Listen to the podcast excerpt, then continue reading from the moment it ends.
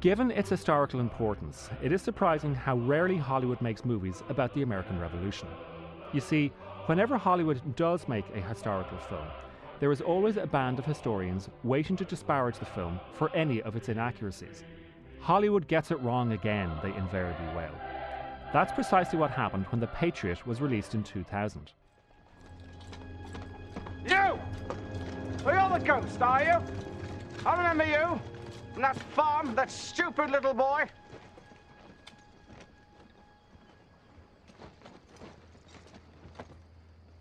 Did he die? Hmm? You know, it's an ugly business, doing one's duty. But just occasionally, it's a real pleasure. Before this war's over, I'm going to kill you. The picture, starring Mel Gibson, was condemned for the way it misrepresented America's War of Independence.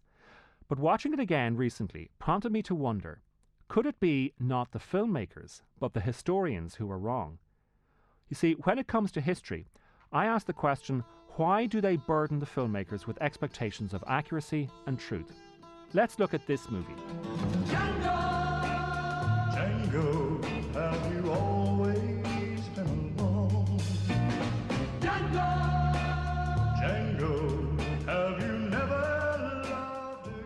Although it was through revolution that America secured her independence, when she broke free of British control, over 3 million people did not breathe the air of liberty. On the contrary, slavery continued to completely dominate American life. Slavery's long and brutal silhouette held sway over every aspect of American society, its politics, religion, economy, and culture. And yet, in Django Unchained, Quentin Tarantino chooses it as a canvas onto which he can project not his view of history, but his own cinematic preoccupations. Just as he did with Inglourious Basterds, he takes history and doesn't dramatize it as much as trivialize it. My name is Lieutenant Aldo Raine, and I'm putting together a special team, and I need me eight soldiers. Eight Jewish American soldiers. Now, y'all might have heard rumors about the Armada happening soon. Well, we'll be leaving a little earlier. We're gonna be dropped into France dressed as civilians.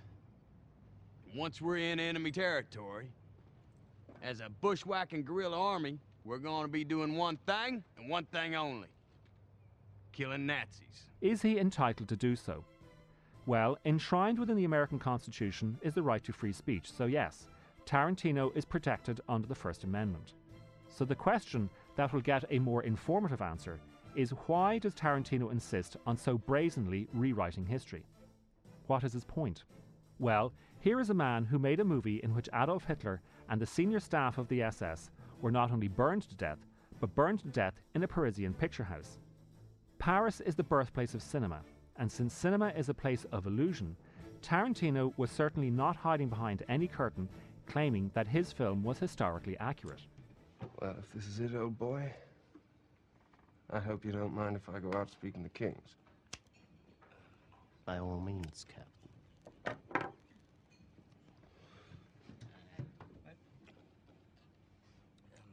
There's a special rung in hell reserved for people who waste good scotch.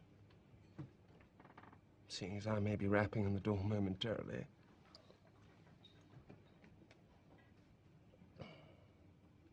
I must say, damn good stuff, sir. Now, about this pickle we find ourselves in. It would appear there's only one thing left for you to do. And what would that be? Stiglitz. Say auf Wiedersehen to your Nazi boss. Which brings me back to Django Unchained. It is important to note that although the 13th Amendment abolished slavery, the practice itself had been rendered all but unsustainable by the very people it sought to subjugate. Written accounts by plantation owners tell us that black slaves were rising up with such regularity that the trade was barely a profitable business. The slaves poisoned the plantation owners, destroyed their crops, burned down their barns, and ran away in such numbers that the slave economy was practically crippled. In other words, they almost single handedly brought about their own freedom. That Tarantino chooses not to write that history is not the problem.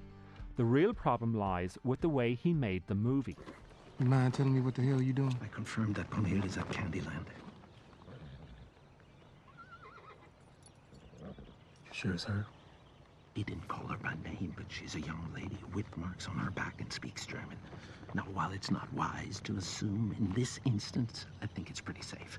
Point being, don't get so carried away with your retribution. You lose sight of why we're here. You think I lost sight of that? Yes, I do. Stop antagonizing Candie. Django Unchained is a justifiably violent movie.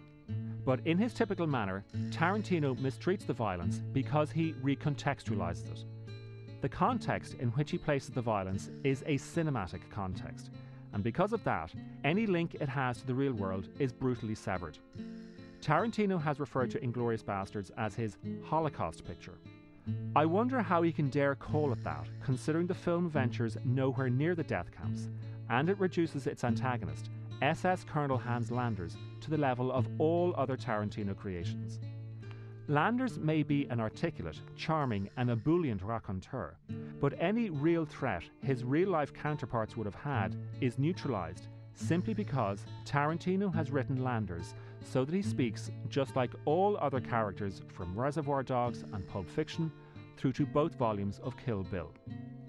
So, that's how Tarantino tells the stories. Let's look at how he makes his movies. Consider this scene where Django's wife, Broomhilda von Shaft, suffers a savage whipping. Oh man, Carrucan ain't gonna appreciate this. Now she she she, she work in the house, John. You can mess her skin up, and you gonna mess up. She ain't gonna be worth nothing. She ain't gonna be worth the damn thing. Now, now your Bible say. I, I told you that I was wanting me to do it. You ready? She the run one out for me. Is if, if anybody should be getting whooped, now it should be me. It should be me, John. I've been here long enough. You know me. You know me a long time now. Facing the fear that the truth I discover. You know, Master Carrucan ain't gonna appreciate this. She, she, she's a house slave. She's a house slave. She can't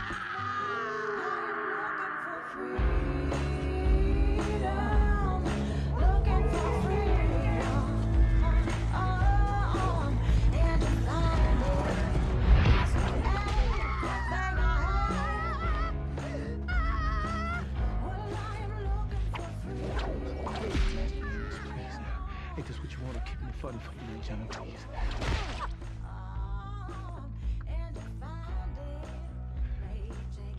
That's on my knees, John.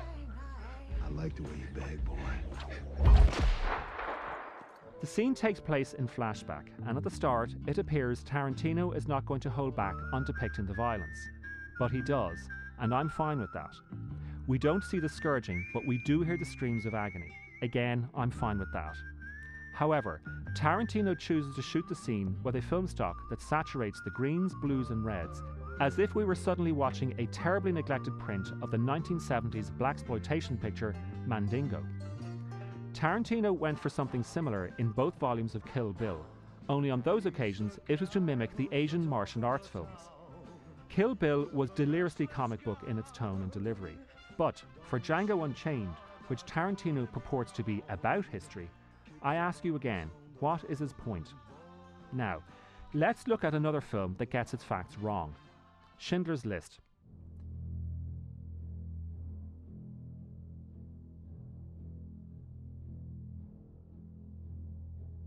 If ever there was a film that had to get it right, it is this.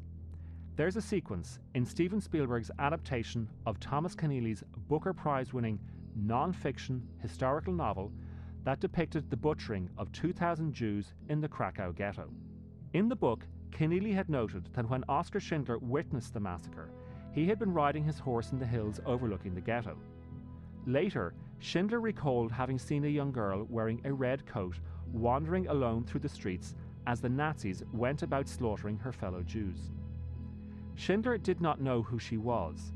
In the book, she remained nameless, and the ultimate fate of the girl in the red coat was unknown. In the film, however, after the liquidation, we identify the girl's corpse being exhumed and then tossed on the enormous pyre lit by the Nazis to conceal the atrocity. Yet, in real life, that little girl was named Rominka Liebling, and she survived the Holocaust. So, how did Spielberg get that wrong? Given that he said he wanted to make a film so the world would not forget, why did he alter that fact? How could he have acted in such a seemingly reckless way?